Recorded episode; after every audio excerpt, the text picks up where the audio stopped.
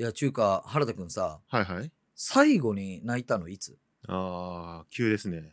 うん、最後に泣いたのは、手術した次の日。ちょっと ごめんなさいね。全く今からニコニコできない話が続くかもしれませんけど。えー、うまくいかんもんやねやっぱりなんか そうなっいちゃやうかな。もうもう聞いたからにはやけど教えて一応手術をしましたと。うんで、終わった後、めちゃくちゃ痛かったんですよ。その麻酔切れて、もう本当にうん一日中激痛。うんで、激痛の時はもう痛い痛いでもう必死。で、ちょっとずつ落ち着いてきたら、なんでこんな目にっていう気持ちが 溢れてきて、しくしく泣きました。いや待って原田くんガチやんなんかもこれです。ういやなんかもう痛さでさうん。悔しくて泣くとかさうん。もう一番聞いてられんわ 正直かわいそすぎてそうね。残念ながら、かわいそすぎてもう聞いてられんのやけどマジでとね、残念ながら、一番最後に僕が泣いた瞬間ってなると、この悲しい話だけなんですよ。悲しいそうかちょっと、なんとか明るい涙で青柳くんの方でどうにかありますね。明るくなくてもいいけど。いやいや明るい涙というか俺でもなんかうん。こないだそういえばさうん。子供のお遊戯会があったやんおうでくじ引きみたいなんでまあもう父兄がもう結構おるきその席が決められないけど俺一番前やったよねくじ引きでなんか一番前になったみたいでああ、いいね。で俺一番前でこう動画撮ったりとかってしよったんやけどまあ子供たちがまあ頑張って劇やるわけよ。生活発表会劇で最後歌とか歌っていい感じで終わってで後ろに座っちゃうお父さんお母さんとかまあし知り合いやきね。同じクラスの親やき。うんうん。でいやーいい劇でしたね。いやお子さんいい役やってましたねってバッつって振り返ったらさうん。俺以外全員号泣しよんよ。お父さんお母さんが、えもう泣いてないの俺だけなんよ。ー。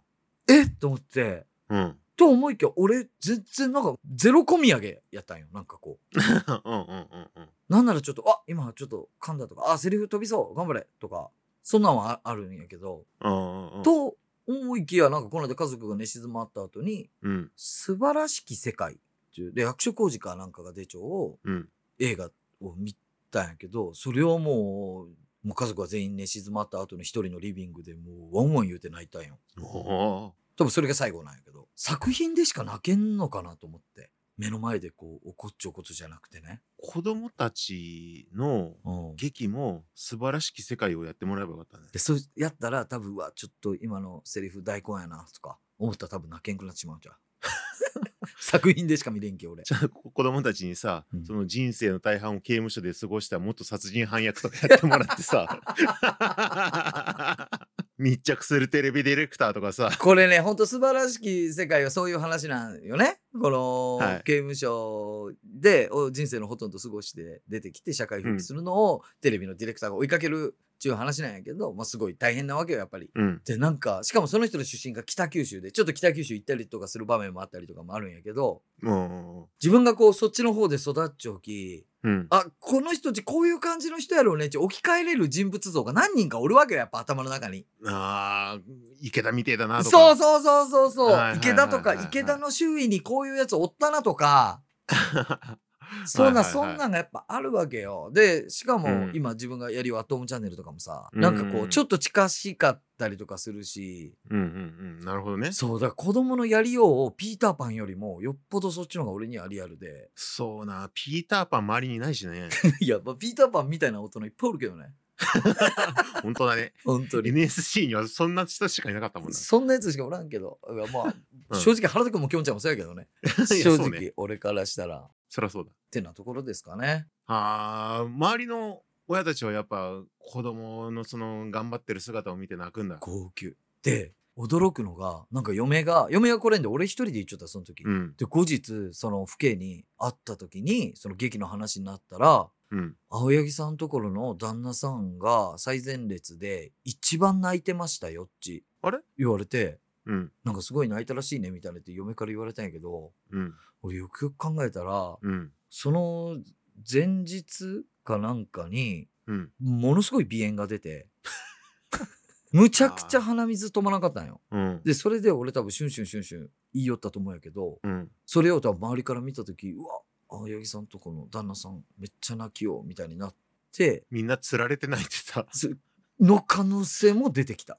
だけ 泣いてたことにしよど なんとかだけ保てた。う。うんな。んとかだけ俺はそうね。そう俺だけすげえ冷めたやつやなって思われずに済んだ。いや、ほんとよ。冷めたやつがね、最前線でシャーっと見てると思われたら。違う、本当や。最悪や。その席買われちゃうってなるやん、だって。俺やったら思うもん。で、なんとかそこはなったみたいやわ。危ねえとこでしたね。胸とこやった。やばいよね。もう同じ PTA の中でいられなくなるところでし いや、ほんとばい。マジ。た。うん。さあ、ということで、ちょっと始めてまいりましょうか。はい。ゲイチの完全人間ランド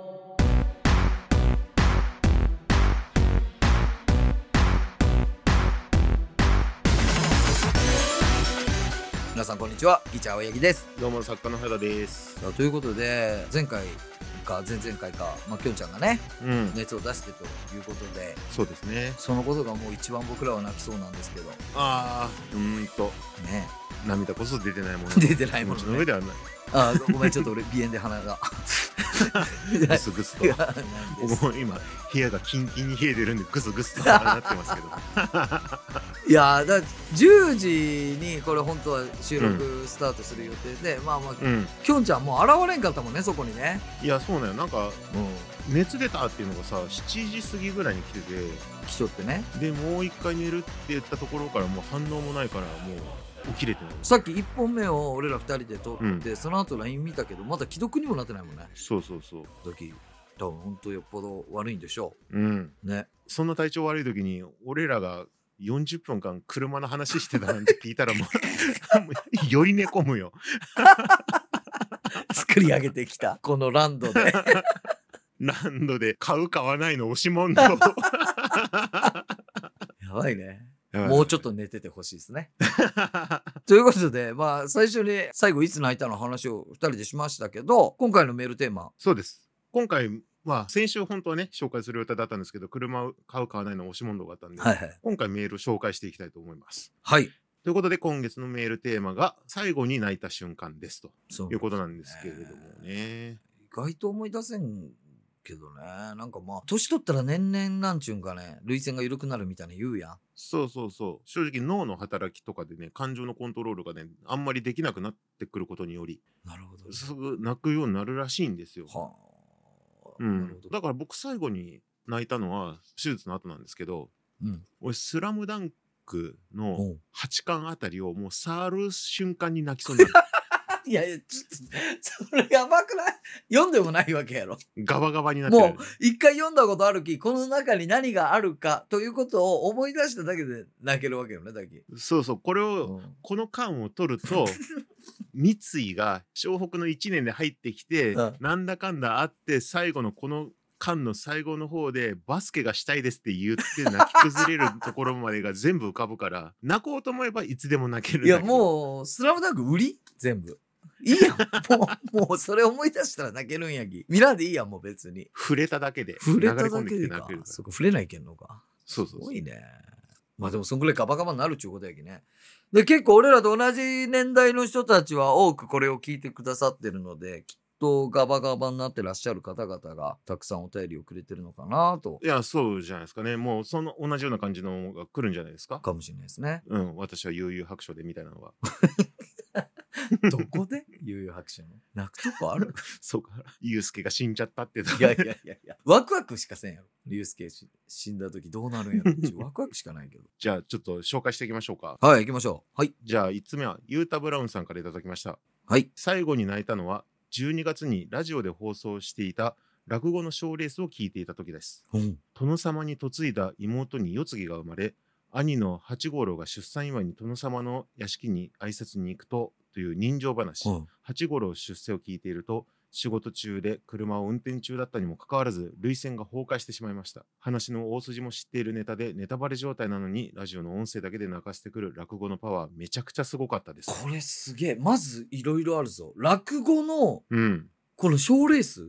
ラジオのっていうのが、うん、あるんや。あるんですねへえ。何ワングランプリなのこれ。R1? いや、ルワンなん。そこはちょっと変えてきちゃうんじゃない？さすがに。ダメ？ラジオとね、落語で R1、本真の R1 はこっちともね、しかも一人語りやし。これでも多分 NHK 新人落語大賞とかがそういうのがあるみたいですよ。へーこれすごくない？だって和芸で中市長わけやろ。だって同じネタやんだぜ。すごいよね。うん。しかも、また車の運転中？うん。わかるけど、俺もわかるけど、うんなけんばい車の運転中っち、やっぱりこう、標識とかも常に確認せないけんしさ、うんうん。信号も見らないけんやろ、うん。速度を注意しながらもせないけんし、の中でやっぱ涙が出るうち、よっぽどなんばい、これ。一回車を路肩に止めた方がいいよね。いや、確かに、非常に危険な状態よね、マジで。運転中はやめた方がいいよね。これは。信号機見えないもんね、にじんじゃって。うんこの落語の話よりもその感じで運転しようユータ・ブラウンさんが心配になってきたねなんか。ちょっとね。めちゃくちゃブラック企業で働いてる。大丈夫？もうそんな車もね営業車止めたらそこでねなんか GPS とかで確認されてね。ブラック企業で働いて GPS で居場所を確認して、ね頑張って働いてるのに8号楼は出世してっていう話を聞いたらマジよね。でも自分はもう泣きながら車も止めれないみたいな。確認されよき。それで泣いてるんだったらちょっと納得はいくんだけど。うわあこれでもちょっと聞いてみたいよね。どんなんの？そうねそんなのねしかも賞レースってことは多分そこそこ若手の人なんじゃない？じゃあすごいよねここの人。うん話術持ってる優勝したんかな？でもこれで。その賞レースは。泣かせるよりも笑わせる方が強かったりとかいろいろ。まあいろいろ。いろいろいるんじゃないですか。そうかいやーちょっと気になります。聞いてみたいですね。ちょっとね、はい。こう興味ありますね。ありがとうございます。はいありがとうございます。はい。続いて、はい。いきましょうか。モンドさんからいただきました。はい。息子の話です。つい最近恋愛相談を受けました。大きくなっちゃったな。というのと可愛いな。というのと信用してくれてるんだな。というのといろいろ愛おしくなって彼が寝た後泣きました。この2月で15歳になりますいい話ですみません いやいやいやいや、いい話ですみませんとかないっすよ。別に。まあさっきのユータ・ブラウンさんの話もなるべくブラックな方に持ってこうとしてたからね モンドさん察してまるで聞いているかのように、そのやりとりを聞いた後書いたかのようなお便りですけど。あとはね子供のね議会を見てもねピクリともしなかった 青柳くんのことをいや、マジでやばいよね。これは、どうなんやろうね。うんまあ、そうか。でも、わからんけど、親のによってはさ、うん心配の方が勝つ親もおるやろうね、でも。嬉しさよりも。まあねだからこそ信用してくれてるんだなが出てくるんじゃない？ああ、そうか。だって15歳なんてさやっぱ親と恋愛相談なんて絶対しなかったと思うよ一番できん年よ。うん一番できんうんそれが。それができるって100%子育て成功したじゃん。もうその時点で。この恋愛のことを相談できるということは人生の他のいろんなことも多分今後モンドさんに相談するやろうしね。うん。ね。うわー成功した子育て成功してますよモンドさん。泣いていいよ。感極まっていいですよこれ。どんな相談なんやろう子育てで。ある？ちなみに親にそういう恋愛系相談したこと原田君。ないないないないないないそもそも恋愛の話なんて 人生にないもそもそもが少ない。そもそもがないんでマジそうよね。えしたことある？いや相談はないな。でも、まあ、ある程度年齢いって付き合いを彼女とかのこととかをうんうんあの子はあんたどうなっちゃうんかいみたいな話された時に相談じゃないけど今こうこうこうでこんなん言ったらキレられてとかっていう話をした時ななんかお、うん、女心はどうのこうのとかみたいなのを親が勝手に語るパターンはあるけどうわーそうなんだ。15ではないよね。うわーそうなんだ。親とそんな話一回もしたことないからあ分からんけど。まあその延長やんだって結婚とか。いやそうよね、うん。だって絶対ね親に合わせてさうん。いろいろ話すんでしょ？聞いた話にみもたいなこと言うとかね。聞いた話で。聞いた話。そのその話間違えてね、あるきさ。やっぱそうそうよね。だってやっぱ恋愛相談をしてきてないしもしじゃあ俺が恋愛を誰かと今更して、うん。じゃあ結婚したいってなったとしても本当に最後だもん。報告しに行くぐらいだと思うわ親に。ああなるほどね。うん。まあでも意外とみんなそうなんじゃん。あんま言わん人は言わんやん親に。ああそう。ああそうと思うよ、そう思うとそれだけやっぱモンドさんの息子さんはなんか仲いいね。いいね。これは本当すごいと思う。15歳でやっぱそういう話してくるのは。うん。子供生まれたとかをさ、親に言うのとかもさ、はいはアンディそういうことがありますっていうのを言うのと一緒やん、これ。い。いや、まあ、そりゃそうよ。そうやん。うん。それですらもうこの年になってもちょっと、いや、ちょっとはばかられるとか照れちゃう。いやいや、その、二人目はっち、親がいいよっていうことは、俺今親に、うん。そのことを背中押されようというか、はいはいはちゅうことやんとか思って、なんこの状況っち、思ったりする時あるんよ。い。思うでしょうね。でもこの15の時の恋愛を相談できるっていうことはもう今後そんなところにそういうのないよね。もうなくできるよね。なんかいろいろ。15なんてどうやってエロ本隠すかしか考えてなかったよ。親との関係性なんそうよて。。本当に。うん。いつ、トゥナイト2親が寝た後見ようかみたいなことしか考えてなかったよ。すげえ。ちょっと、モンドさんの息子さんがいい子すぎて、そうっすね。そこに泣きそうだわ。いや、モンドさんがね、はやっぱり本当にいい関係づくりができてるんでしょう。それは。い。いや、ほんと。うん。ですよね。はい。そんなモンドさんだから、冒頭の僕らの話の時点でもう切ってるかもしれないですけど、今回のポッドキャストに関しては。もう今すでに聞いてらっしゃらない可能性ありますけど。教育上良くないと思って。ありがとうございます、本当に。ええね聞いてくれてると嬉しいです。はい、聞いてくれてたら嬉しいですけど、誰かもし聞いてなかったら教えてあげてください。モントさんの話しようと思息子さん褒めてたよ。教えてやってください。お願いします。お願いします。じゃあ次行きましょう。はい。えー、みぞさんからいただきました。お、はい。あれが痛くて最近よく泣いてます。なんか炎症っぽいんですよね。っていうのはみそさんから。いや、俺ほんと心から今日言えるかも、みそに。うん。えーマジでありがとう。本当に。マジでありがとう、みそ。そういうことです。そういうの待ってました。マジありがとう。ちょっとね、あの、一息つけるね。一息つける。うん。だいぶやばいね、でもあれが痛くて。泣くほど痛いっちゅうことやろ。はい、病院行き？ほんとほんと。いやー、こ重大な病気かもしれないよ。うん。え、ある？そっちの病気になったこと、原田くん。ないないないないないない。え、あるの？あるあるある。なんかね、うん。腰地10痛かったら、まあ、原田くんがこの間泣いた痛さをはい。10とするやん。はいはい。腰は10痛かったら涙が出てくると思うよ。痛すぎて。うんうん。あれはね、2痛くても、なんか涙が出てくる場合。え、情けねえみたいなこと？もういろいろ考えな。もう、うわ、俺今から行かない、行けんの？なんか、綿棒みたいなのとか中に入れられたりとかするん？とかあ、ー。なんか知らんやつに出して触られるん？医者に？とか、周りの看護師さんどんな顔してそれ見よん？とか、そんなもういろいろ考えないけんしさ。でも、そう、病気によるんじゃない？なんか、うわ、こいつモテるんだろうな、みたいなことにはならないの？なんか、ちょっと俺、ちょっと遊びすぎちゃって、みたいな。あことにはならない。どういうこと？それを、そこで病院でちょっとかますみたいなこと？そうそう。いやいやいやいや、いやうわ遊んでるなーみたいな。ふうみたいな。おるやろ俺でもそういうやつ。遊んでるね、青柳さん。ふうみたいなのにいならない。やいや、ならならならなら。いや、やっちゃいましたよ。ならなら、そんなノリでやってきてくれたら楽なんやけど、うんやっぱ、いたって真面目やき、あの、最後の性行為はいつですか？とか、本当に真面目なトーンで来るんよ。うん。だけど向こうも、が、そんなノリで来てくれれば、まあそんなお医者さんもおるかもしれんけど、俺、うん。そんなノリでは来てくれんき、なこっちも真面目に答えにいけんし、来てくれたら、いやーなんか、最後にと言っても、わかんないですよね、どん時か。まあ結構言ってるんで、みたいな、かますみたいああ、な。かっこいい。できるけど、うん。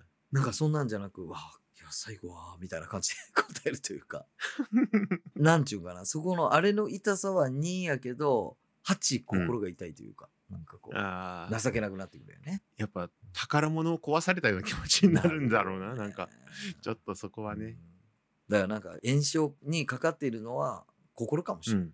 ああ、心が痛くて最近よく泣いてるんだっ。ていうことになるよね、結局ね。に、結果ねう。んさほどの痛さじゃないんやもん。痛いけども、ああ、でももし本当に泣くぐらいの、原田君の腰ぐらいの痛さで泣いているのであれば、うん。も重症だから早く病院行った方もう多がいいよね分。助からないでしょう。はい。切除かな？切除でしょう。残念なが残念なら。うんがら。ってことですね。ちょっと真面目なお医者さんかノリのいいお医者さんのところに行っていただいて。口コミで調べてね、はい言ってください。ノリ星5のところに行ってください。いつけてほしいよね、泌尿器科にノニロラーをねあーね。ああ。そう、あの、あるもんね。なんか、それで行きやすい、行きにくいがね。あるきね、やっぱね。うんうん。じゃあ次、はい。はい行きましょちょっとそういうところに行ってもらいましょう。う。はい。次行きましょう。むれたまちゃんさんからいただきました。はい樋口さん、青柳さん、原田さん、こんばんは。こんばんは。こんばんは。私はちくわぶが好きです。あ、間違えました。いじってきてな。僕がちくわぶね、が好きなだけで。君だけが好きでしたけど、ちくわぶは。だけってことはないで。ね、原田君だけよ。じゃあ行きますよ。はい。改めまして、私が最後に泣いた瞬間は、朝の京王線特急新宿行きの車内です。おう通勤途中、とても落ち込んでいた私が聴いていた曲は、平井堅のノンフィクション。うん歌詞の成功だけが全てではない。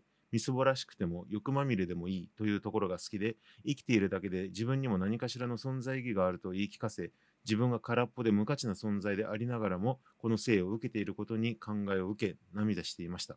通勤電車で泣いている40過ぎのおっさんの様子は、傍から見ればさぞおぞましいものだっただろうなと、客観的に想像するとめっちゃ笑ってしまいましたい。や、あのさ、うん。うれたまちゃんもさ、うん普。段はさ、ふざけ倒してくるのにさ、そうですよ。なんで今日に限ってこんなちゃんとしたお便り送ってくるかね、しかし。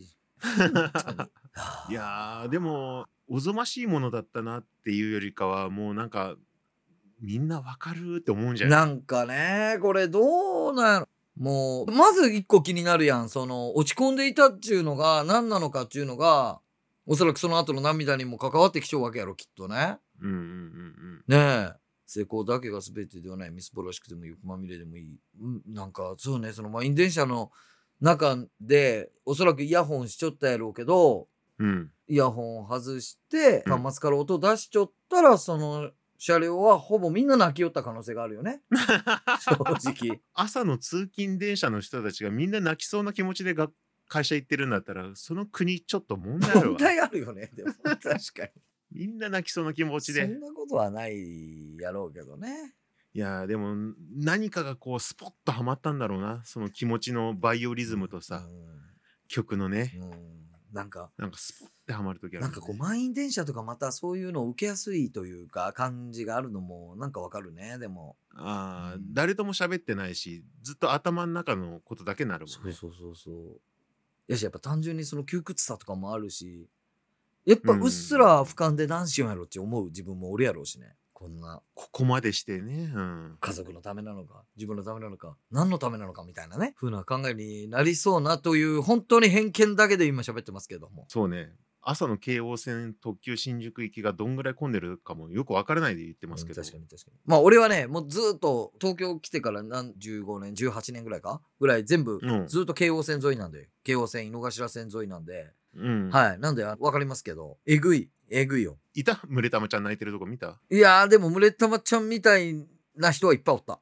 もう多分今今平井堅聞いたら泣くやろうなみたいな人はいっぱいおるいやー大変だよ本当に仕事。大変だ。だって警備員みたいなのがさホームにおってさ俺は明大前の駅うん。をよう使うんやけどおってうん。はい朝はその警備員が、うん。その満員電車をこう押し込む係でおるんばいはいはいはいはい人間を、もうすごいよね。なんかこうもう。戦時中の電車と同じよ。だきなんかあの白黒の映像で見たことあるくない？なんかこうどっかに収容されていく捕虜とかがさうん収容されていく時の電車とあかとあアウシュビッツに送られてみたいなみたいいななんかああいう状況が毎朝今もあるわけやきね。もっとねあのインドの電車みたいに能天気にね天井とかに乗ってるさ。そうだああいう風にしてしまえば泣きあれで多分平井堅聞いて泣く人おらんやろだって。多分。気持ちいいもんね。イージューライダーとか聴きようやろうしね多分。聴く曲も。あの天井の上で。明るい曲になる。なるもうん。んね、いやー大変だよなでも本当に成功だけが全てではないですしね。もう全然全と然思いますしね。全くそんなことないし、とかをやっぱ改めて思うからこそやっぱなんでしょうね。その前になぜ落ち込んでいたかがあればね、ああ。うん、もう少し多分。そうね。もしかしたらあれが炎症を起こしてたのかもしれないし。いやそれで落ち込んじゃったのにこれで泣くのは本当におぞましすぎる。正直。味噌がね万が一うんこの満員電車で、そのその悩みで落ち込んでいて、うんこのノンフィクション聞いて泣きよったらうん俺はもうボロクソに言う曲が違うやろと平井堅に失礼だろ平井堅に平井堅に失礼よ本当にまあでもね群れたまちゃんさんだからな。でも、群れたま、そうそうそう。もう、もう答えはそこに書いてあるもん。謎解きみたいになっちゃう。このお便りが。この答えが、ここに実は書いてあったんだ。なるほど。まあでも、なんかこういうのでちょっとスッキリするといいですよね。いいですね。うん。本当に。うんまあ、泣くとすっきりするっていうのはありますから。うん。なんで、すっきりして、またね、頑張りましょうん。ええ。う。はい。ということで、まだまだ来ておりますんで、うん次行きましょうか。はい。みおパパさんからいただきました。あ、北みおパパ。ちょっとお付き合いいただきますよ。はい。2023年12月27日に泣いた後、まだ泣いてません。この日、子育てについて納得するまで考えるポッドキャスト番組、ご存知、ティーチャーティーチャー、シャープ35、不登校シリーズの第4回を聞いたとき泣きました。え。はこの回は不登校の子供に対するアプローチとして子供がやる気が出るまで待つ方法と積極的に介入する方法を解説してくださる回でした。い。うん。私自身、成人後、21歳から23歳まで精神的にやられて大学に行けなかった時期があそうなん。うん。建築学科だったのですが、同級生たちに比べ絵が描けないと悩み始め、うん最終的には必須科目である設計図を描けなくなりました。うんうん最終的には中退、転校して土木科へ転科し、なんとか卒業するという経験をしました。卒業後、就職先がなかったので、他大学の大学院に進学することになりました。うん。新天地だったのですが、同級生の仲間たちは他大学出身の私にも優しくしてくれ、うんとても充実した陰性生活を送ることができました。うんそんな中、夏休みを境に同級生の一人が急に学校に来なくなりました。うん。話を聞くと、周りの研究が進んでいるのを知って、自分が進んでいないから学校に行けないとのこと。私が21から23までに経験したことに類似していました。うんまず私がしたことは学校にいる上級生、同級生、下級生たちにあいつが学校に戻ってきても腫れ物に触る感じじゃなく普通通りに接してとお願いして回りました。うん次に指導教員に雑談を交えながらあいつが戻ってきたら卒業まで同級生で支えるんで多めに見てとお願いしました。うん学校休んでいる当人には絶対大丈夫、不安なことは何もない。とりあえず学校に来れば何とかしてやると伝え、登校を促しました。学校に戻ってきた同級生は結構無理してきたんだと思います。でも頑張って卒業までにはそれなりの成果を収めました。ええ。今から20年近く前のことです。一人の同級生を学校に戻すのに結構頑張りました。うん。自分が学校に戻るのに時間がかかったこと、たくさんの人に迷惑をかけたこと、いろいろな嫌なことをあまり経験させたくなかったのかな。でも、そのやり方が本当に起こったのか、ずっとなんか引っかかっていました。うん。20年後の、えー昨年末、うんティーチャーティーチャーを聞きまして、不登校の子に対するアプローチの手法に積極的介入があるよとのこと。うん子供と成人後の対応は異なると思いますが、積極的介入して学校に戻すという手法があながち間違いではなかったことを知ったとき、安心感からなのか、喜びなのか、勝手に涙が出てきました。うんちなみに私は卒業後転職を経たあれだけ苦手だった設計図面を作る会社の経営を妻のお父さんから引き継いでやっています。うんうん。また私が学校に復帰させた同級生は結果的に身をままです。はあ。長文失礼いたしました。めちゃくちゃいい話やん。ねちょっといい話だったけど長いからカットしますか、ここえ。。やっば。一番サイコパスやん。ね 一番サイコパスなこと言いようやん。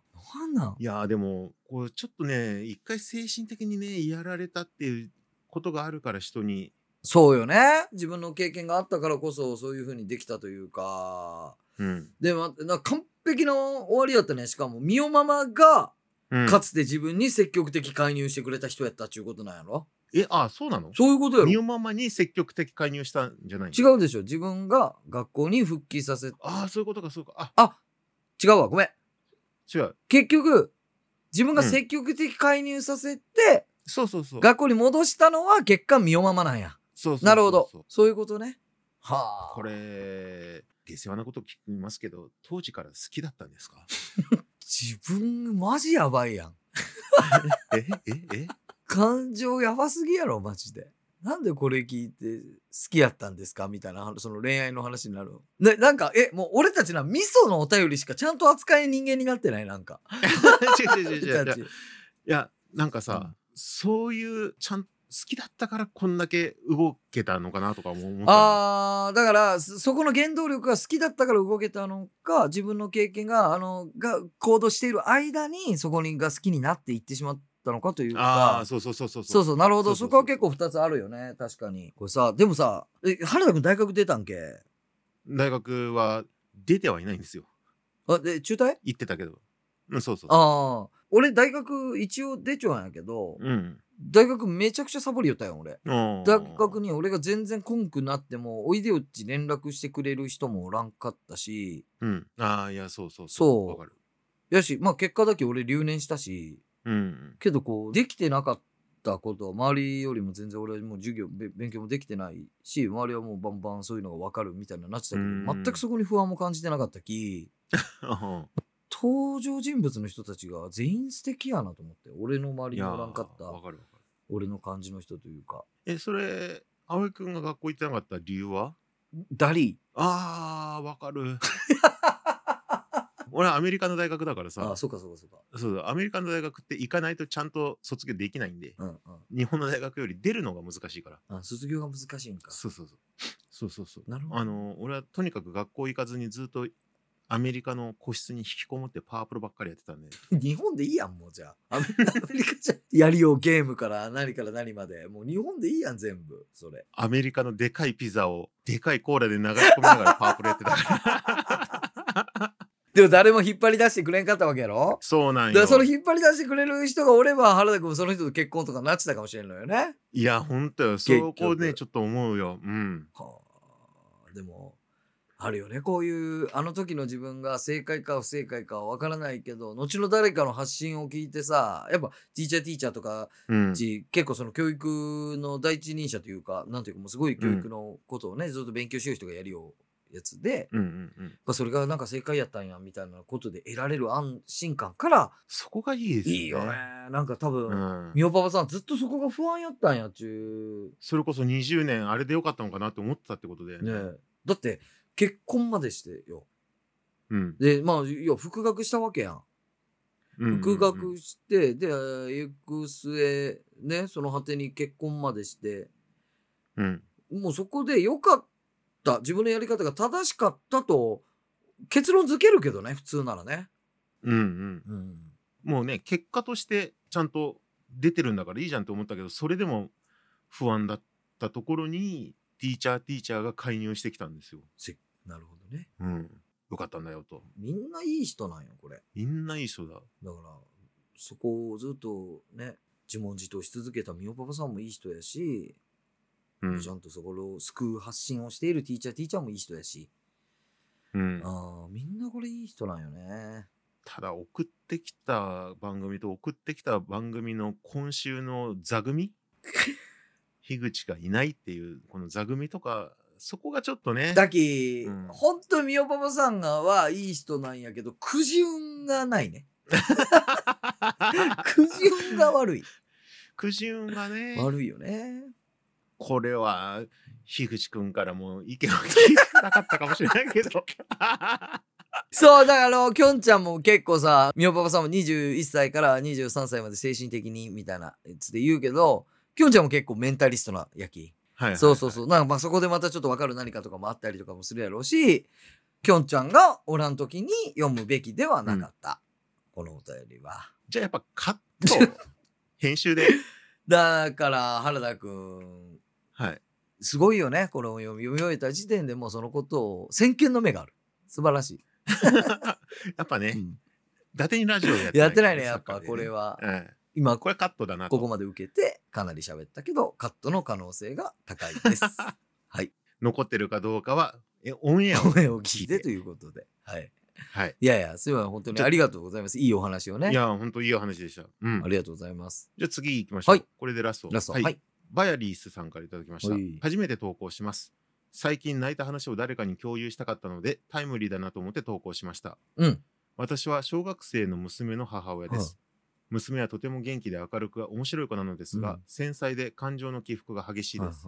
かっこ少し前に流行った繊細さんかなと思っていました。うんそんな娘ですが、はい近隣で行われるドッジボール大会のキャプテンになり、本人もとてもやる気でした。一方でメンバーの構成として下の学年の子が多いので、あまり勝てないだろうなともこっそり思っていました。さて当日、うん試合が始まり応援に熱を上げる中、うん私は初戦敗退したら娘はどんなリアクションを取るのだろうと考えていました。過去相手の文句を言ったり残りの試合を放り出したりしないか、うんなど結果本当に負けてしまい私はドキドキしていました、うん。そんな中試合を終えた娘はみんなに一旦落ち着こうと言いました、私はめっちゃキャプテンっぽいこと言ってるとびっくりしました。はいはいはその後も頑張っていましたが、総当たり戦に全て負けてしまい、とても悔しそうでした。うん。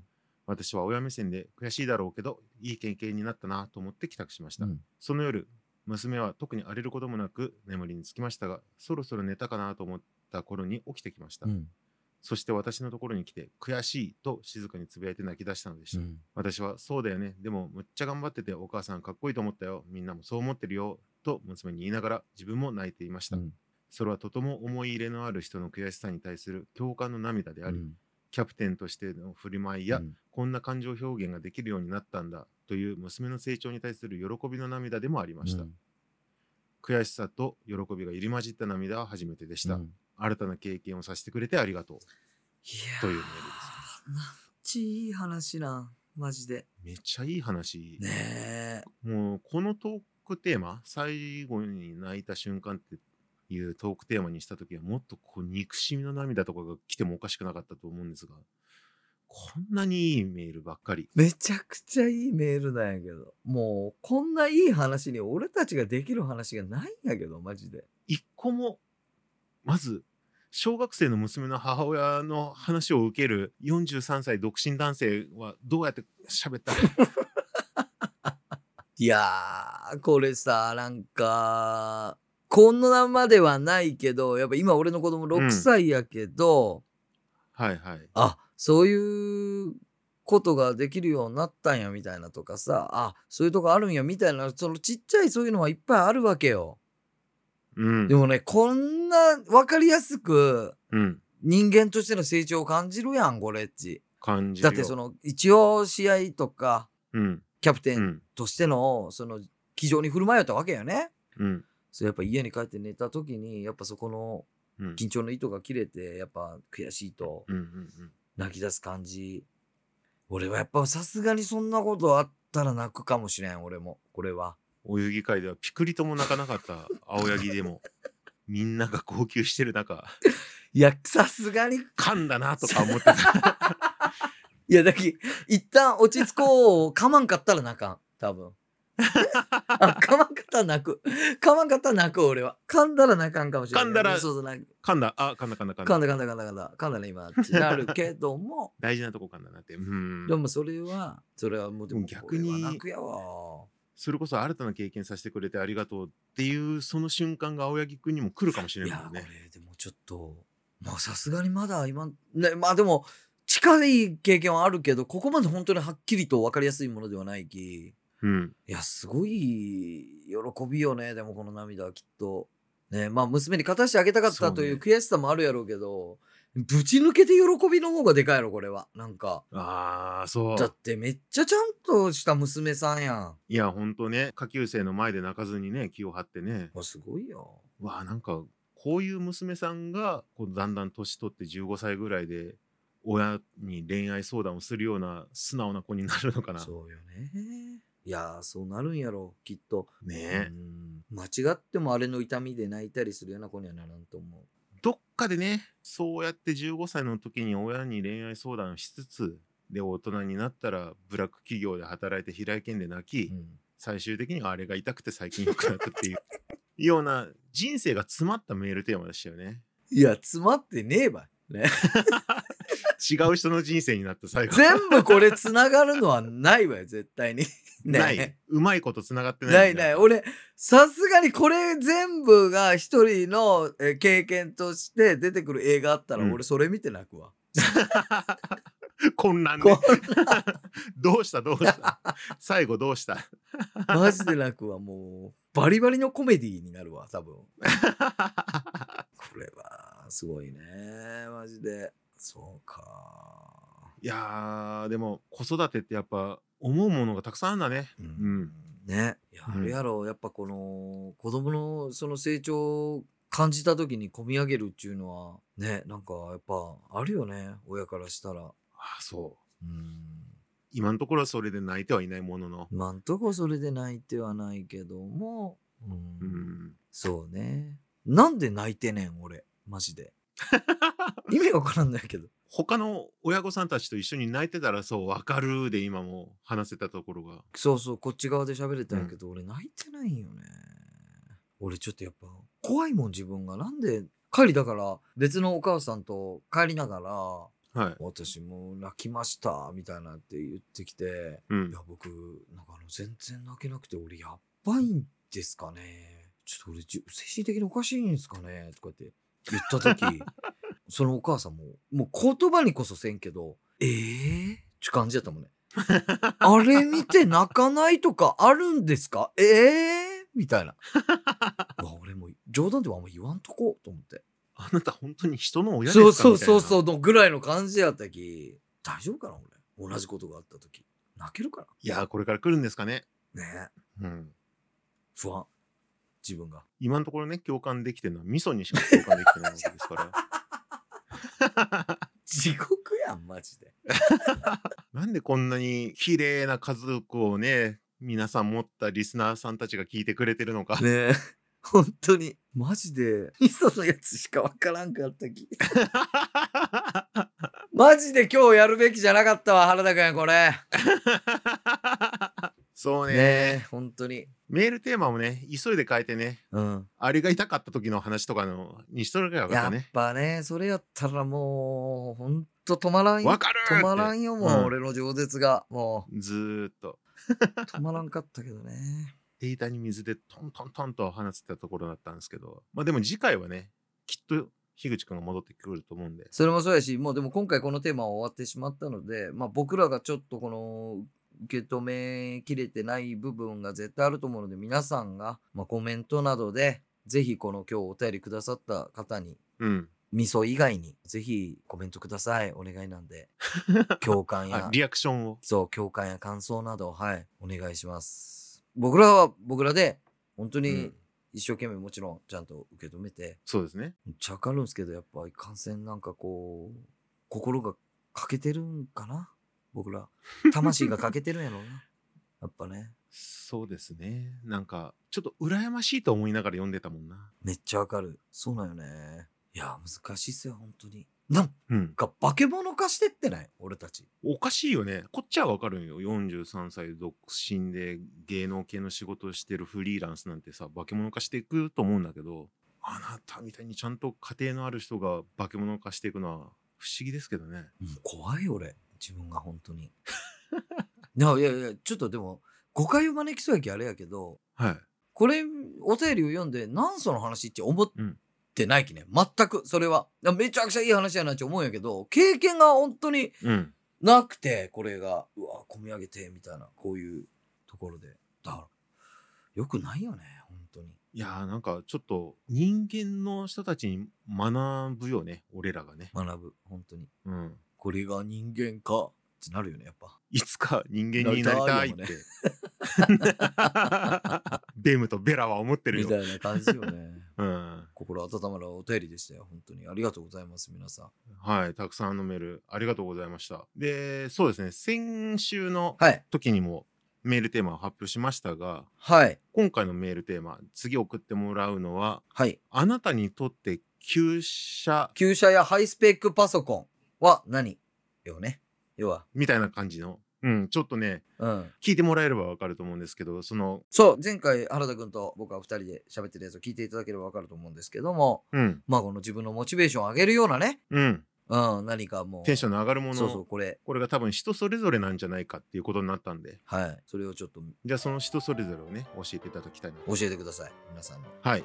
お願いします。まあだから本当みんなそれぞれ違うやろうきね。うん。まあ俺らでもパックリ言われたんで、また僕のはとっては車は原田君にとってはパソコンだったりとかもしましたし、だから結果として送っていただいても、へえ、え、そうなのってなる可能性はあるよ。わかるではないかもしれない。けど、教えていただきたい。教えていただきたい。もしかしたらね、それでなんか俺らの新しい扉が開くかもしれないですし。可能性ありますから、ひょっとしたらそれ、あ、それちょっと俺も興味あるなみたいなこともあるかもしれませんし、そうそうそう。ぜひ、うん。そういうのはね、いろいろお願いします。聞かせてください。お願いします。はい。ということで、今回の完全人間ランドいかがだったでしょうか？番組の感想や議地にやってほしいことなどなど、番組概要欄のメールフォームからどしどしお送りください。ということで、以上お相手は作家の原田と、ギチ、青柳高也でした。ありがとうございました。ありがとうございました。バイバーイ。この番組は、チョロリさん、ナズグルさん、中電申しさん、ミソさん、ニックンさん、くまみなさん、ナンジーさん、ムレタマちゃんさん、緑の中を走り抜けていく真っ赤な山田太郎介さん、ゆうたブラウンさん、猫が好きさん、ゴリさん、沖ノ島大好き藤本さん、バーミンさん、ダマさん、古田さん、メープルびしゃびしゃパンケーキさん、N さん、モーさん、一丁目のもこもこさん、はやと寺口さん、コージオッタンさん、マイコさん、マスさん、ミーさん、ミラさん、モルさん、一周さん、嬉野さん、SMK4G さん、カタダスさん、カッパの何がしさん、北先生さん、キャプテンパパイヤさん、ザ・ダイヤモンドさん、サチエさん、シージャさん、シュウさん、ジョンさん、スルメさん、センちゃんさん、たかしさん、タツさん、豊広さん、中島さん、ナズグルさん、ナスビさん、プーゴさん、マリリンさん、マレブルさん、ミオパパさん、ミコ店長さん、ユアスアットマーク、ローカルナイトニッポンさん、ユータブラウンさん、ゆるうさおさん、俺洗いもんさん、川倉さん、後輩恵子さん、山村達也さん、周南の伝送さん、ジョージ・クルーニーさん、ゼニンのたけるさん、草の農場の草野大地さん、松光さん、鳥取生まれギターポップ育ちの刑事さん、南っこさん、まだらの角火山さん、本田めぐみさん、本田兄弟紹介さんのスポンサードでお送りしました。